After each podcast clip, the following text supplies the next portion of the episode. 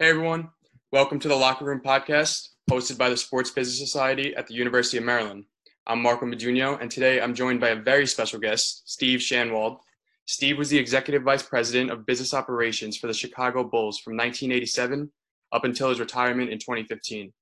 Before that, he worked for the Chicago White Sox, the Pittsburgh Pirates, the Air Force Academy, and got his degree from none other than the University of Maryland. So, Steve, how has uh, the retired life treated you? Retired life's awesome. You know, we, we only have one life.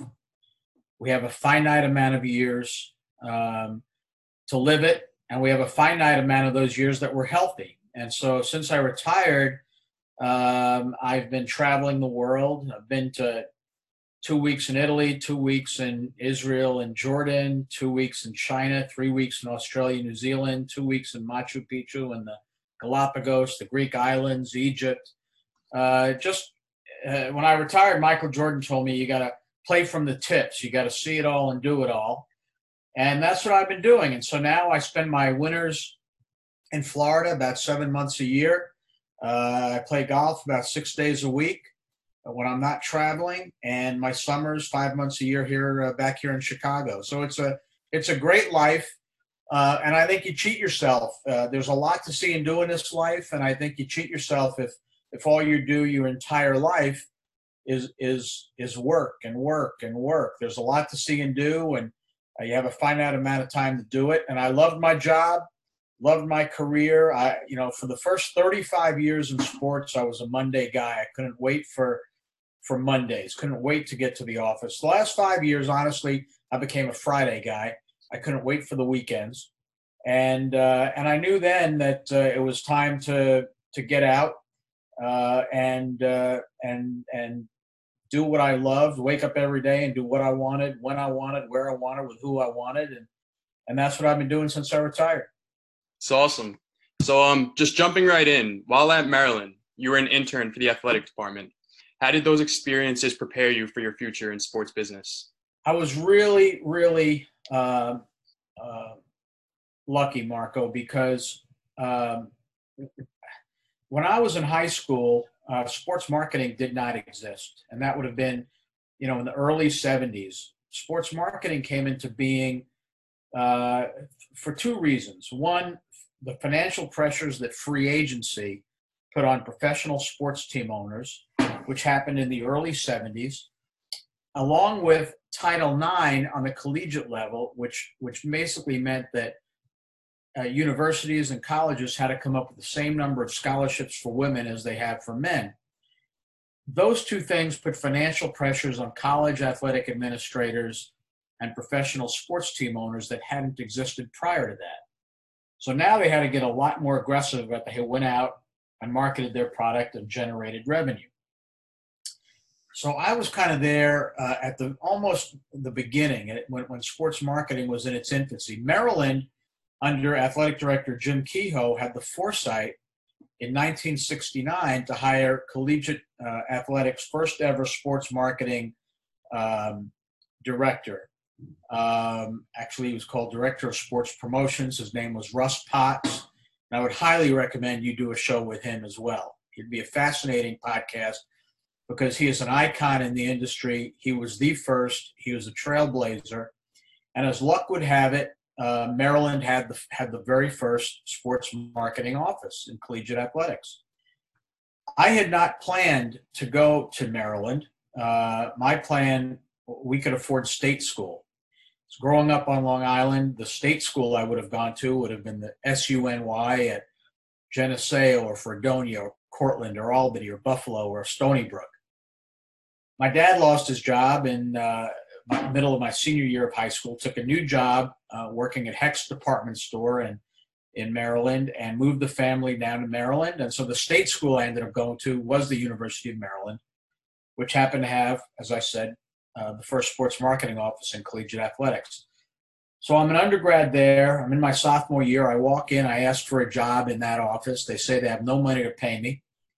And I say, well, that's okay. I'll work for free and uh, they hired me, and I did. I worked there for for for free the first year, and I think the second and third year I got minimum wage while I was an undergrad.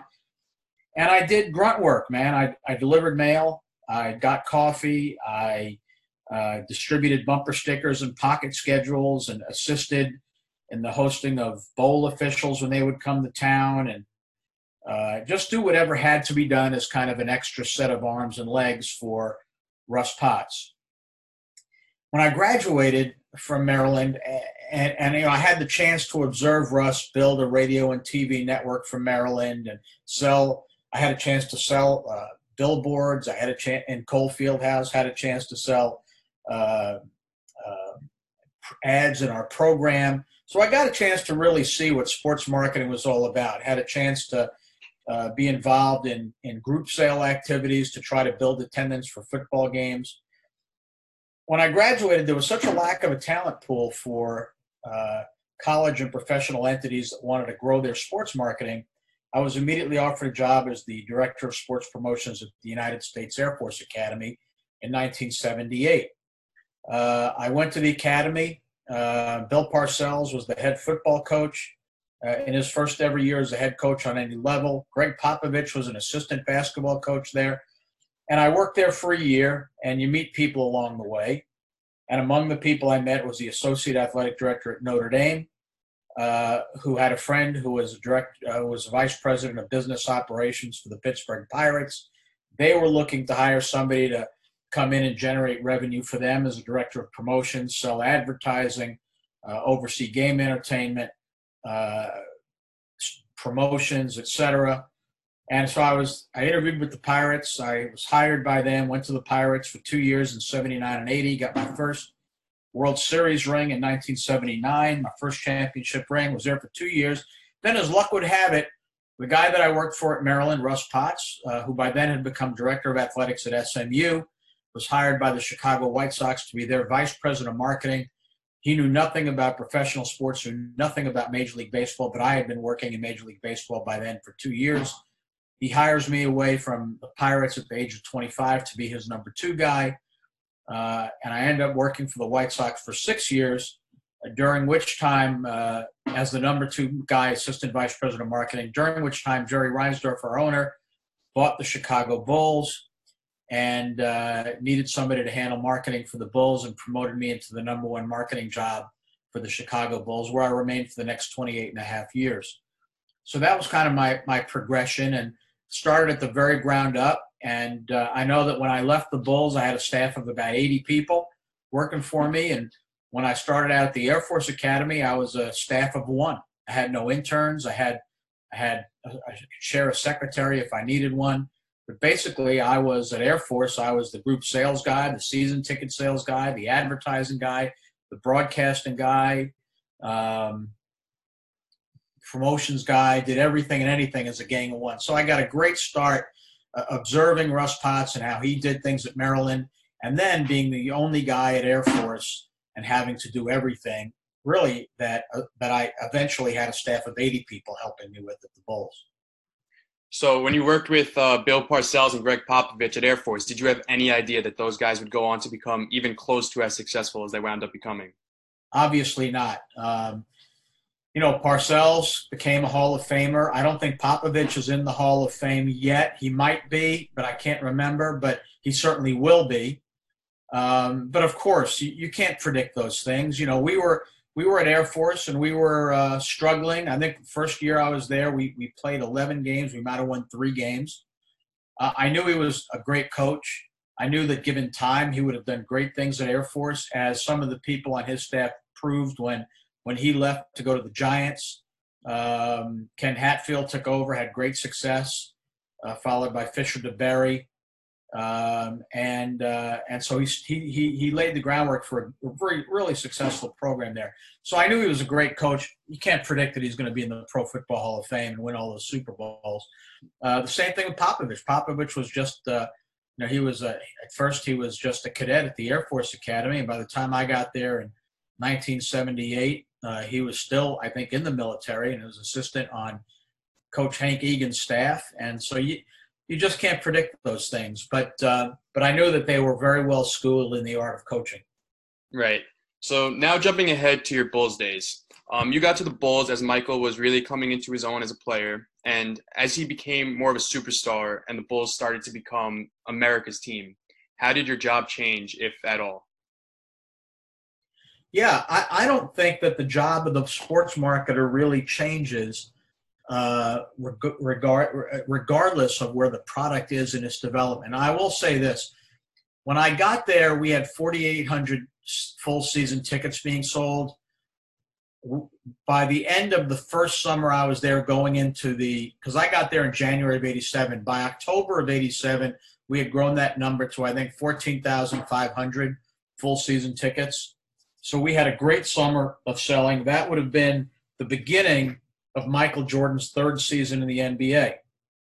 Um, so the job one for me when I got there was to grow our season ticket base and get us to the point where we were selling out every game. Once we got to that point and Jordan's greatness became more fully exposed uh, and known, um, then my, my, my challenge was to make sure, knowing that Jordan's career was finite, knowing that great players age, great teams age, that injuries happen, uh, that sports is cyclical because in the in the NBA draft, it's designed to ensure that the strong will get weak by drafting the worst players in the first round, and the weak will get strong by drafting the best players. That's how competitive balance is maintained. So I knew that eventually Jordan would retire, our players would age, we wouldn't be uh, the up and coming team we were when I got there, or the great team that we were in most of the 90s at some point. So my challenge was really after I got to the point where we were selling out every game, and I think we sold out every game, 610 straight games for the first 13 years I was there. My my challenge was to make sure we continued to sell out once our product uh, became not very good, our on the court product, and that was really you know the maxim in our business was that when you win you draw, when you lose you don't, and that will never change. And I was very proud of the fact uh, certainly, it was great that we sold out every game for the first 13 years I was there. But I was proudest of the fact that after Jordan left and Pippen was traded and uh, Rodman left and Phil Jackson retired, that we were able to continue to lead the league in attendance over the next six years, in spite of the fact that we compiled during those six years the worst won loss percentage in the history of the NBA over a six year span, which was 0.262%. We won 26% of our games, lost 74% of our games, and yet we continued to lead the league in attendance over that six year period. And I was really proud of that because that was really my goal during the whole Jordan era was to make sure that we laid the foundation for success once we stopped winning, to buy our basketball department the time they needed to get lucky in the lottery again and to rebuild the team back to hopefully where it was. Cool. So now I'm sure you get this all the time, but what was Michael Jordan like behind cameras? And if you have one, um, what's your favorite personal Michael story? Hmm. Well, he's he. I always tell people that he's a lot better at being Michael Jordan than I would ever be. and, and, and it's hard to get around him because he's always surrounded by an entourage. Even for us, it was hard to be. He was always surrounded by people, a buffer. But I think Michael needed that buffer between him and other people. But when he was in public, he always had a smile. He was always very generous uh, with his time, always very gracious. Um, like I said, he was a lot better at being Michael than I would be um, or would have been. Um, a favorite Michael story, man. Can you give me a little bit of time to kind of think about that one? Yeah, we'll come back to it at the end. you put me on the spot on that, and I, I got to really search my memory bank. I, I, will say this: that I had the, I've had the opportunity to play a ton of golf with Michael, um, and um, he's got more energy than any man I've ever known. One day we teed off at eight in the morning. We finished at uh, eight at night. We played 54 holes of golf in one day, and uh, and of course, you play through everybody because everybody wants to kind of get close to him and see him hit the ball. Uh, the first time I ever played with Michael Jordan, he broke my nose. So maybe that'll be my story. He broke my nose because he's playing with extra long clubs. His arms are really long, and we're on the first tee getting loose, getting ready for our round. And he's taking kind of warm up swings and clips me right in the nose. My nose was gushing blood, and I went in and cleaned myself off. And uh, played all 18 holes because we played hurt at the Bulls.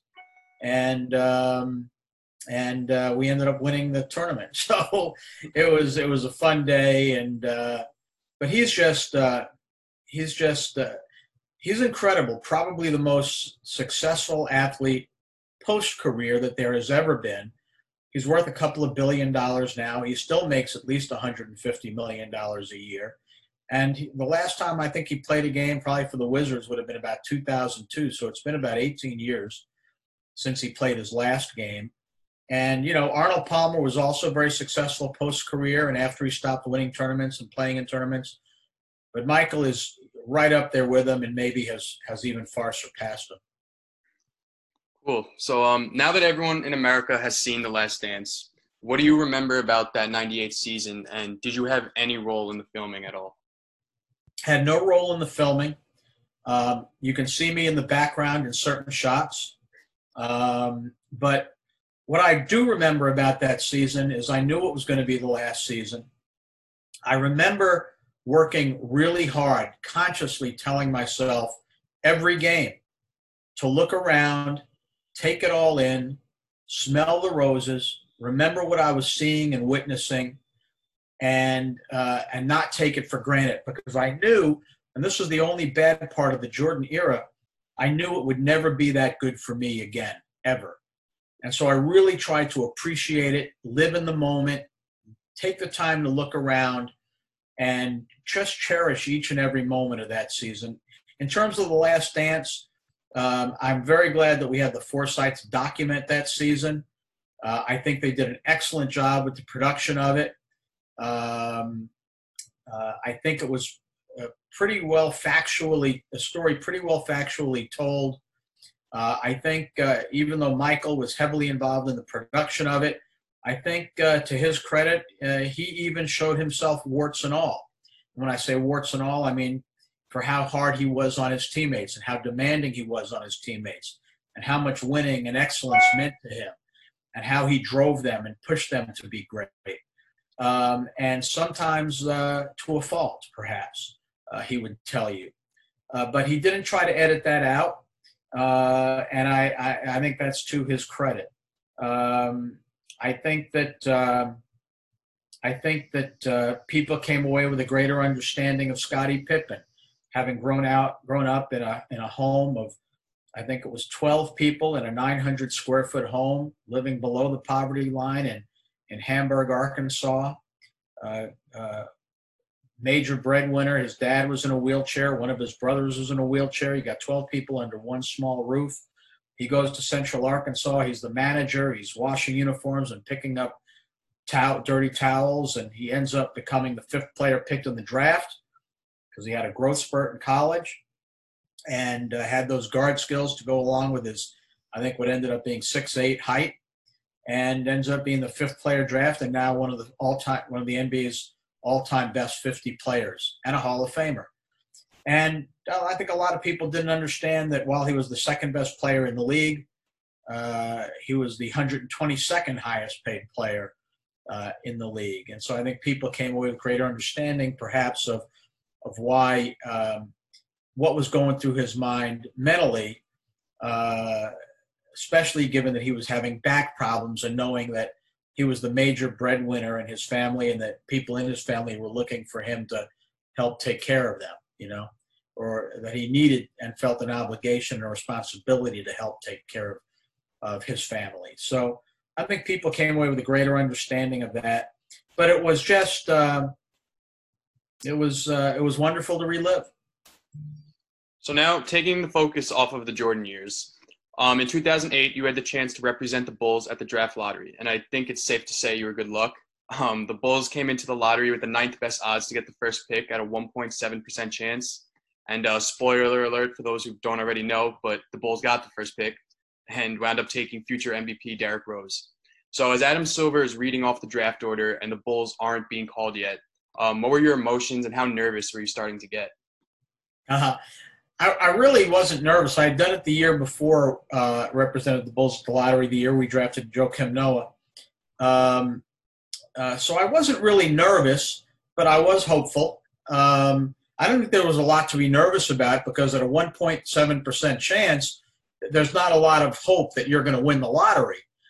So the, the one thing I, I, remember about that whole experience was uh, they were going down. Uh, it was a live performance on ESPN, and Doris Burke is introducing one by one the representatives from all the teams. And so they introduced Jay Z representing the Nets, and they introduced Jerry West representing uh, the Memphis Grizzlies, and they introduced uh, Dwyane Wade representing the Miami Heat, Fred Hoiberg representing the Timberwolves. And they get to me, Steve Schanwald, except that she said Stan Schanwald, and she introduced me as the executive vice president of basketball operations, not business operations. And uh, and all I could think of after she introduced all those great luminaries leading up to me was TV sets all over America turning off the broadcast. um, but anyway, um, so I just kind of had a chuckle at that. It was my big moment in the sun, and she destroyed it by calling me Stan. Anyway, it gets to the point where my, my name is, the Bull's name is due to be called, and she skips right over us. And it was obvious then that we had jumped up to the top three. And so uh, it's me and Dwyane Wade representing the Heat and Fred Hoiberg representing the Timberwolves. And they call us down off the podium, and we go there, and it's me, Fred, and Dwyane. I call the stage manager over and I say, listen, if we win this thing, tell Doris my name is Steve. I don't want her coming over and saying, congratulations, Stan. So he gets on the headset. He's calling Doris Burke. I see Doris Burke scratching out Stan, writing Steve, and and she comes over after it's we're announced that we're the winners, and uh, and uh, and she's very sheepish, and she says she apologizes profusely uh, not on air. It's not audible on air, but she apologizes, very sheepish, and asks me who we're going to pick with the first pick. And of course, as the business ops guy, it's not my place to say that. I knew and hoped it would be Derrick. Uh, but what I did say was, this would be of interest to those of you in sports marketing, uh, was after she asked the question, I told her that uh, that would be John Paxson's decision but that operators, but we're very, so whoever we're going to get, we're going to get a great player, and that operators are standing by now at 312 455 4000 for your season ticket order. We had we had everybody um, just in case we won it. We had our entire season uh, ticket sales force on standby at our office. Uh, we had ordered pizzas for them, and they were on standby to take phone calls if we were able to win it and and they got a ton of phone calls that night after I threw out that number on national TV.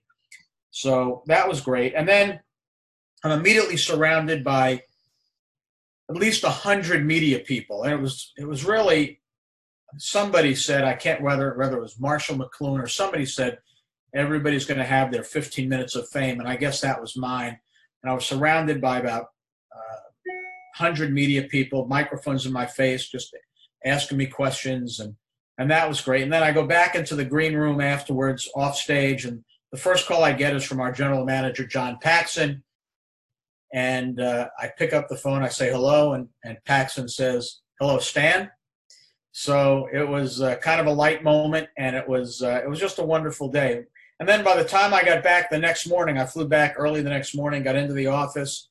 It was a very celebratory mood. The phones were ringing off the hook they had mocked up a uh, we had a, ma- a, magazine called Basketball, and they had mocked up the cover of a basketball magazine with uh, Stan Schanwald comes home with the number one pick of the draft. So it was a great day.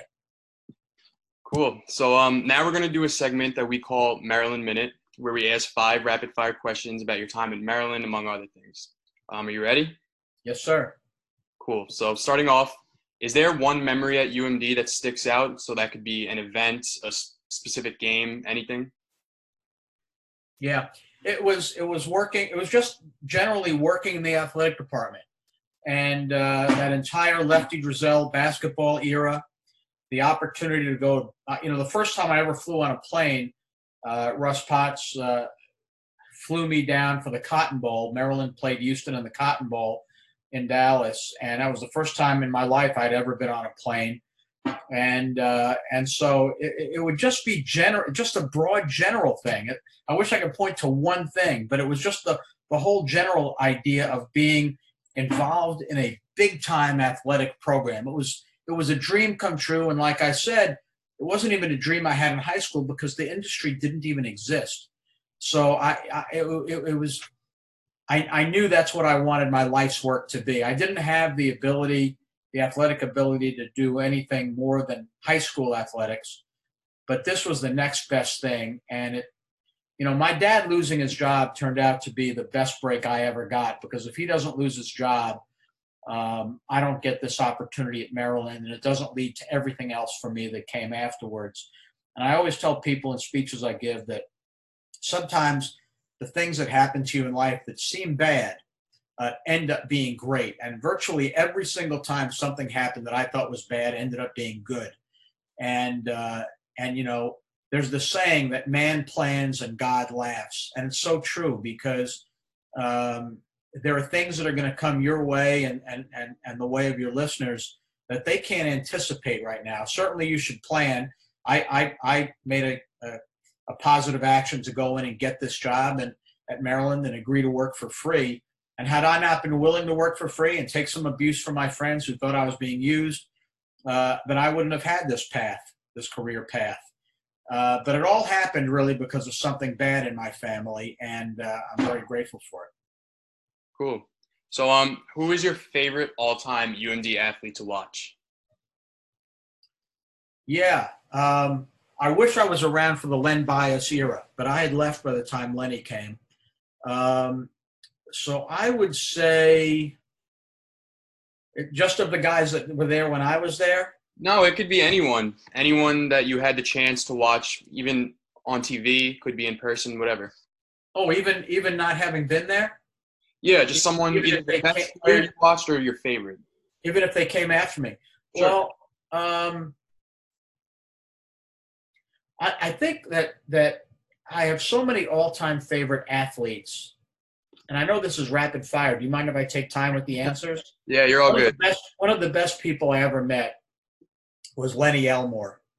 Um, really liked Lenny. John Lucas, outstanding. Brad Davis, great. Um, enjoyed watching Lenny Bias. Of course, I was privileged to be there when we won the national championship in basketball in the early 2000s in Atlanta. Uh, that was incredible to be there for that. Um, I, I, it's, you know, people ask me who's my favorite bull of all time, and I, I can't. It's like asking who's your favorite kid. You know, I, I, can't give you that. I really, I really always got a kick out of Lefty Driesell. Mm-hmm. He was just so charismatic, um, and he turned that program around so completely. Um, so just a bunch of people that were associated with Maryland athletics um, who I felt you know privileged to be around and and watch play. I had a roommate. Um, his name was Brian Magid, and um, uh, he was a roommate for a little while while I was there. And greatest shooter I've ever seen, honestly. He ended up transferring to GW, but um, but uh, but I can't leave him out, of course. Mm-hmm. We actually have a episode coming out, uh, Len Elmore soon. He's gone on to do tremendous things after his basketball career. Lenny's as good a man as you will ever find. Um, I didn't know him in college because he had left by the time I got there, but he is truly a great man. Um, I have so much respect for that guy for his on the court and off the court accomplishments, and a great broadcaster, by the way. Right. So, um, do you have a favorite restaurant in the College Park area could, might not even be around oh, anymore. Oh, absolutely, absolutely. Ledo's. Ledo's, okay. Ledo's is still around. there in fact, we go. They, they, they, in fact, um, Kevin, uh, the former athletic director, Kevin, uh, uh, what was his name? The former AD, Kevin. Um, Kevin, um, I forget right now. I know, I know who you're talking about. I don't remember his last name. I'm drawing a blank. I'm getting old. I'm embarrassed, but great guy invited me to come in and do some consulting work for Maryland a few years ago, and I told him I didn't want to be paid for it. The only thing I want to do is make sure at lunch you bring in some Ledo's pizza. It is it is to this day. Now I'm from New York as you are, so you know about good pizza. Right. Um, I'm in Chicago now. They think deep dish pizza is the, the thing. They don't have a clue. But I'm telling you, Ledo's Pizza is by far the best pizza that I have ever had. And what is your opinion of that? Um, I like it. I wouldn't say it's the best pizza I've ever had. In Maryland, probably yes.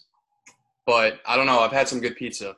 I also liked. I also remember chowing down on Jerry's subs when I lived in Maryland, Okay. and of course Hungry Herman's. Okay. Is Hungry Herman's still there? Um, not that I know of. okay. By the way, it's Kevin Anderson. Kevin Anderson. There you go, buddy. That's it. So Great um, guy. yeah, you were part of seven championships, six with the Bulls and one with the Pirates in 1979. Is there one championship that means the most to you? Yeah, uh, I, I would say the first one with the Pirates because you look at all the great players and great people in the game in, in the in the major sports that never had a chance to wear a championship ring with their name on it. Getting a championship ring was like a dream come true, beyond my wildest dreams. When I think of people like Ernie Banks and Al Kaline and Carl Yastrzemski and um, player after player after player, Hall of Famers that never got a ring. And I got to put one on my finger my very first year in professional sports. So the first one is is always special. Um, they're all special, but but the first one is beyond your wildest dreams because you, you can't you can't even imagine that you're ever going to win a championship ring and put one on your finger. I never wear that one. They're all on display in my house uh, here in Chicago. But um, the one I wear the most is our fourth one. Uh, the fourth one from the Bulls has four diamonds in the center, representing four trophies. That was our fourth championship. And it's surrounded by 72 diamonds on the outside, representing we were the first NBA team to win 70 or more games in a season. And at that time, it was the most wins any NBA team has ever had. We went 72 and 0. So I designed that ring. We put four diamonds in the center, uh, and and and and beneath them four trophies. So it looked like there's four trophies in the center, and then 72 diamonds around the outside, one for each regular season victory. And that's the one I wear the most. By the way, for those listening, if you search up Steve Schanwald on Google Images, you'll find a picture of him posing with all his championship trophies. It's an absolutely legendary picture. You know what I'm talking about? yeah. Okay, so um, last one. I'm kind of throwing you a layup here. Who is the greatest basketball player of all time? Yeah, thank you. Um, you know, it, it, it's it's without any question in my mind, Michael Jordan. Um, I always tell people who who want to tell me it's LeBron, and they don't even mention Kobe.